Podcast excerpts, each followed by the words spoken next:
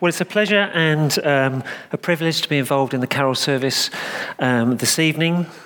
And I wonder if carols do for you what carols sometimes do for me, because they remind me of um, some snowy scenes as a teenager, going from door to door, knocking on people's doors, hoping for a mince pie, even better, something chocolatey. They remind me of that. And they also remind me of a story I once heard of three men who died on Christmas Eve and were met by St. Peter at the pearly gates. In honor of this holy season, St. Peter said, you must each possess something that symbolizes Christmas to get into heaven. So the first man fumbled around in his pockets and he pulled out a lighter. He flicked it on. It represents a candle, he said. Peter said, You may pass through the pearly gates. Second man stepped forward, reached into his pocket, pulled out some keys which he jangled. These represent bells, he said. Peter said, Okay, you may pass through the pearly gates. The third man was desperately searching through his pockets and eventually pulled out a pair of women's glasses. So Peter looked at the man with raised eyebrows and said, And what do these represent? And he said, They're carols. and that's why you've paid good money to be here this evening. That's exactly why. Now, there are two books I almost always reach for at this time of the year. One I always reach for, which is the Bible, which I believe to be the Word of God and a faithful, reliable record of the historical events that took place in and around Bethlehem in the first century. But there is another book that I often reach for as well, which records the historical events that took place in and around the infant schools in the Yorkshire Dales in the 20th century, as observed by a certain school inspector. And on one occasion, the local vicar was taking part, uh, taking part of one of the lessons. And the children were talking excitedly about the presents that they were hoping to get and the vicar was trying to steer them towards the true meaning of Christmas. Children, children, he said, it's not just about the presents, it's really a celebration of a birthday. It's about the birth of a very special baby. And one little boy, uh, one little boy piped, up, piped up, I know where it were called. The vicar interlaced his long fingers beneath his chin in an attitude of a child praying and smiled. I'm very glad to hear it, he said, in that solicitous and kindly tone often possessed by men of the cloth. it were called Wayne, the child told him. Wayne? Certainly not. What a thought, cried the vicar in mock horror. It were, cried the boy, undeterred. Babby were called Wayne. Uh, no, it wasn't called Wayne, said the vicar, his jaw tightening and his voice quivering a little. The baby was called Jesus.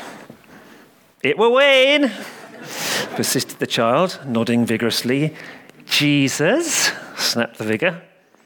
Wayne, re- re- repeated the child. I know, because we all sang about it in assembly. A Wayne in a manger, no crib for a bed. Did you like that one? Five out of ten. Five out of ten, okay. Well, that manger and the baby in it would be the sign that the shepherds, um, to the shepherds, confirming that, as it said in one of those readings, today in the town of David, a Saviour has been born to you. But before we get to the Saviour in the manger in Bethlehem, Luke first tells us about the Saviour in the palace in Rome, because Luke begins his second chapter, uh, as we've heard, with these words which were read to us earlier. In those days, Caesar Augustus issued a decree that a census should be taken of the entire Roman world. Augustus sounds big, doesn't it? Augustus. And he was, in many respects, a big guy, apart from his stature. He was only a little fella.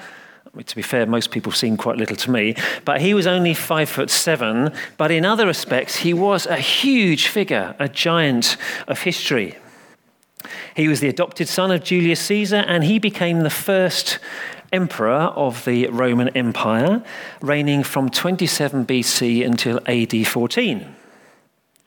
His reign laid the foundations of a regime that lasted in one form or another for nearly 1500 years through the ultimate decline of Western Europe uh, and until the fall of Constantinople in 1453. His adoptive name, Caesar, and his title, Augustus, became the permanent titles of the rulers of the Roman Empire for 14 centuries after his death. In many languages, Caesar became the word for emperor, as in the German Kaiser or the Russian Tsar. His reign initiated the famous Pax Romana, that period of peace that the ancient world enjoyed. He developed an extensive road network and an official courier system. In all sorts of ways, he left a huge footprint on history. He declared his father, Julius Caesar, to be divine, and therefore, by implication, the Son of God. And Augustus, people said, was the savior of the world. Now, um, we put our hope in world rulers, don't we? A few days ago, we, I don't say we, but we, as in the people of the United Kingdom, voted in a new Prime Minister. We are hoping he is going to save us, save our NHS, save our schools, save our economy, save us uh, from street crime, save us from ost- uh, being ostracized in Europe, and so on. We put our hope in world leaders, but even the great Augustus, even the immense Augustus, a huge figure of history, gets no more than a passing reference in the Nativity story. And he's only mentioned because God uses him to achieve his purposes, to fulfill a prophecy spoken 700 years earlier by the prophet Micah, who said, You, Bethlehem Ephrathah, though you are small among the clans of Judah, out of you will come for me one who will be ruler over Israel, whose origins are from old, from ancient times. So Augustus issued his decree. Joseph and Mary went to Joseph's ancestral home, Bethlehem, where he was required to register, and there Jesus was born, fulfilling a prophecy from 700 years earlier. Remarkable. Augustus might have been the saviour of the world to the Romans, but to Luke, he is an instrument for God's purposes. Luke's not really interested in the Saviour in Rome. Luke is interested in the Saviour in Bethlehem. Now, each year we hear the uh, Christmas narratives read to us. And because they are so familiar, they can just wash over us and we can forget how remarkable Jesus' birth actually was. Let me ask, I can just about make make out people's hands here in the dark. Um, has anyone been to Israel? A few. Keep your hands up if you've been to Israel in the winter. Maybe one or two. And in the winter, and you're pregnant. Uh, no, no men with their hands left up. No, in fact, nobody, nobody has their hand left up. Well, let me do. Um, let me attempt to describe the journey very briefly to you. So, from the highlands of Galilee, 70 miles or more south along the Jordan River, west over the hills surrounding Jerusalem, and on into Bethlehem, uphill and downhill. So Mary is heavily pregnant. So let's say 10 miles a day, possibly, carrying everything that they needed for the journey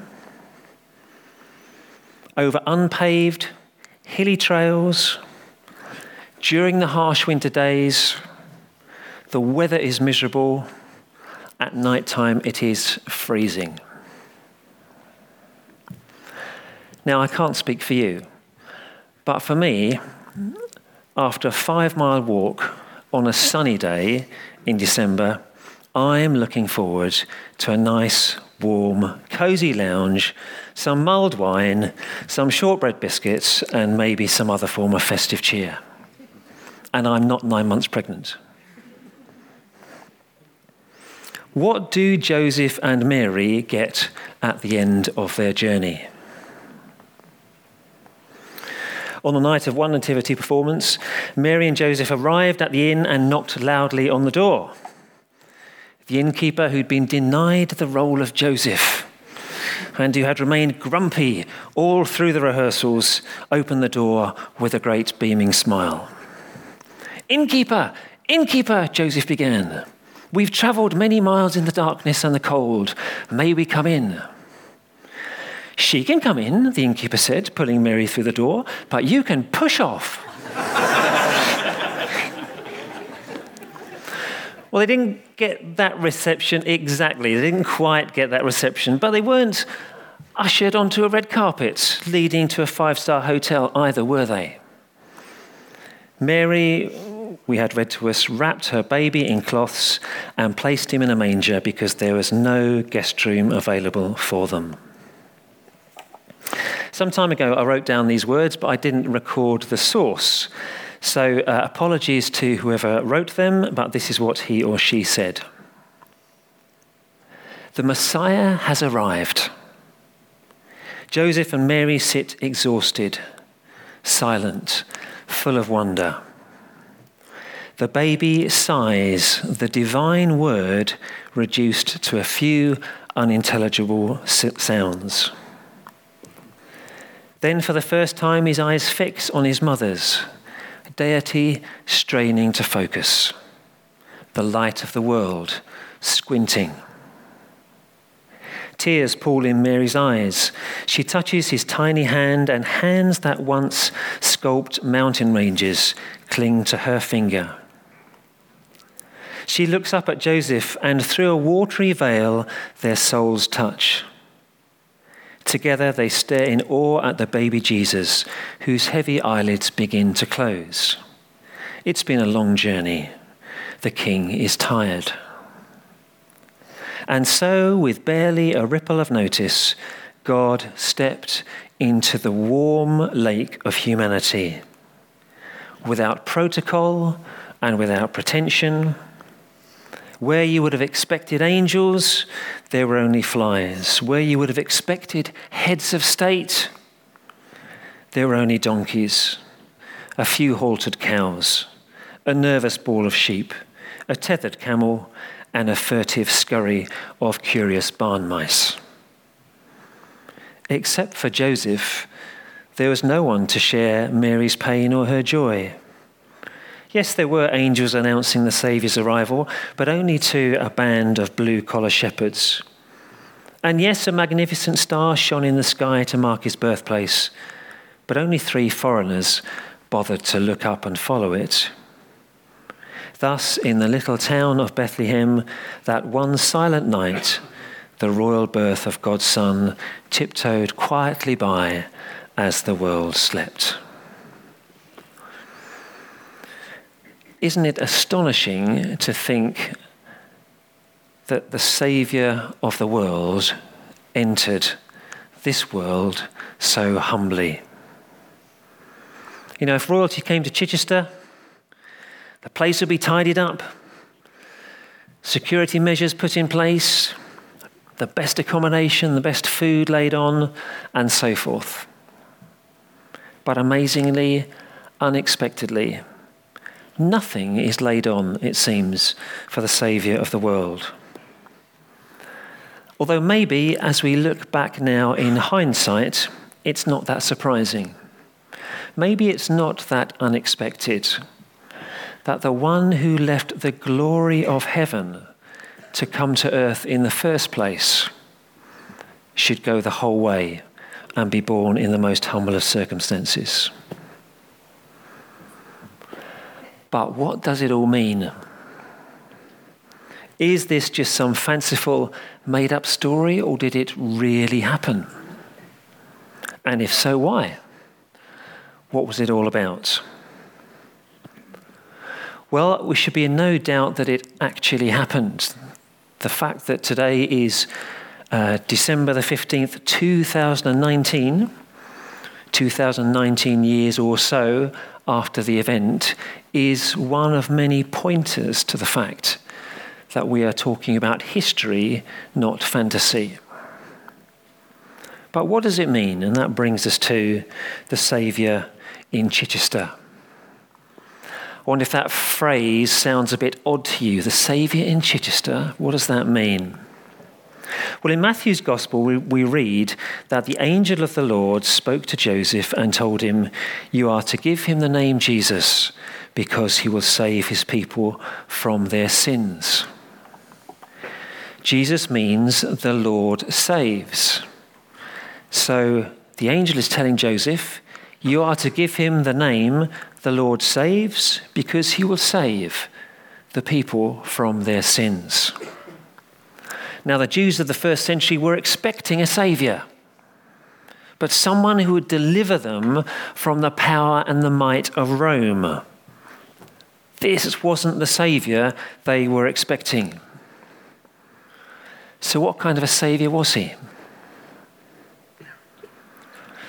A couple of months ago to the day, in fact, I stumbled across something um, one of our group of teenagers had been doing um, in the church, and I took a sneaky photo.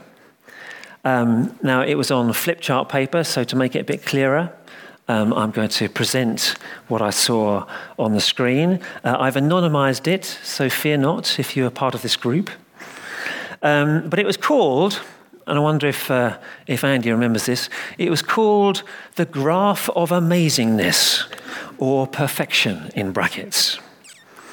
Now, I'm sure they were, they were having a bit of fun with this, but this is what they drew. They, they, drew, they wrote down people's names and then gave them scores out of 10. So, as I say, I've, I've anonymized some of these. So, um, some. so, there was a young person who was given a very harsh score of two, no doubt by her, her his or her peers. And next was Andy Morgan. Oh. Any guesses, anyone? One and a half. Five. Five. Third was Hitler. Null point. Fourth was our new Prime Minister, who wasn't the Prime Minister then. He only scored two. Fifth was Ken. Oh, our senior minister. I think we ought to have a drum roll at this point. Maybe not. Seven. Oh. Then we had another young person, three, and then finally, Jesus. 10 out of 10. In the movie Superman Returns, Lois Lane says, The world doesn't need a savior, and neither do I. And she's expressing what I guess uh, many of us think, even if we haven't said it out loud, that we don't need any help, thank you. We can get by. We're, we're good enough. We're strong enough. We're big enough. We can sort it. But only Jesus scores 10 out of 10. The rest of us do need a Saviour because we don't reach 10 out of 10. Nothing you do or say will get you into the kingdom of God. At the end of Jesus' uh, famous Sermon on the Mount, he says these words Not everyone who says to me, Lord, Lord, will enter the kingdom of heaven, but only the one who does the will of my Father who is in heaven. Many will say to me on that day, Lord, Lord, didn't we prophesy in your name? And in your name drive out demons, and in your name perform many miracles? And I will tell them plainly, I never knew you. Away from me, you evildoers. So, what Jesus is saying is this it's not what you say that matters. It's neither here nor there if you call yourself a Christian. Actually, it's not what you do that matters. It's neither here nor there that you're a miracle worker. Jesus says that what matters most is that he knows you. And then whether you do his Father's will. He said uh, the same thing in a very succinct way on another occasion when he said, My sheep listen to my voice. I know them, and they follow me. What matters more than anything else is knowing God and knowing His Son, Jesus Christ. Now, this is eternal life that they know you, the only true God, and Jesus Christ, whom you have sent.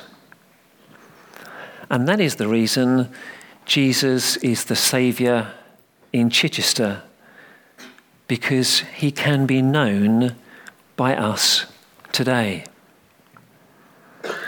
That Jesus in the manger, who grew up to be the Jesus that healed the sick and taught and preached good news to the poor in spirit, who went on to be the Jesus who died on the cross to take away our sins, and the Jesus who rose from the dead, the Jesus who now, this evening, is calling to us just like he did to those first disciples and saying, Come and follow me. Come and follow me. And as we take our first faltering steps to follow Jesus, something amazing happens. We didn't sing it today, but in one of our well known carols, we find these words O holy child of Bethlehem, descend to us, we pray, Cast out our sin and enter in. Be born in us today.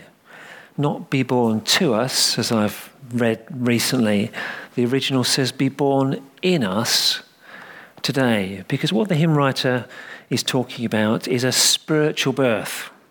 Another birth taking place, not a physical birth in a manger, but a spiritual rebirth in the depth of someone's being bringing God's new life, saving a soul from death. Jesus, the Saviour, living in me. And that surely is the most surprising thing of all when we think about Christmas. Of all the unexpected aspects of the Christmas story, God sending his son, Jesus coming as a baby, his care by an ordinary peasant girl, his birth in humble circumstances, and more. Surely, when we look at all of those things, the most unexpected aspect of all is that God wanted to rescue us in the first place. God wanted to save us. And that is the why of Christmas because God so loved the world that he gave his one and only Son, that whoever believes in him shall not perish, but have eternal life. So I want to leave you with this thought. In the coming days, um, there's going to be a lot of stuff that's pretty predictable. There's going to be the food and the presents and the family and It's a Wonderful Life and Christmas crackers and more. In the midst of all of this familiar stuff, all of this expected stuff, may you be surprised by the unexpected Saviour. Not just come to Bethlehem 2,000 years ago, but come to Chichester born in you today, this month, maybe even this evening. This is the why of Christmas. And if you'd like to find out more, do speak to any one of us um, about it. Um, but we have some of these booklets called Why Christmas um, on the information desk to my left, to your right, as you go out. If you'd like to understand more about the whole reason behind Christmas, then do take one of these. They're free to, to take away.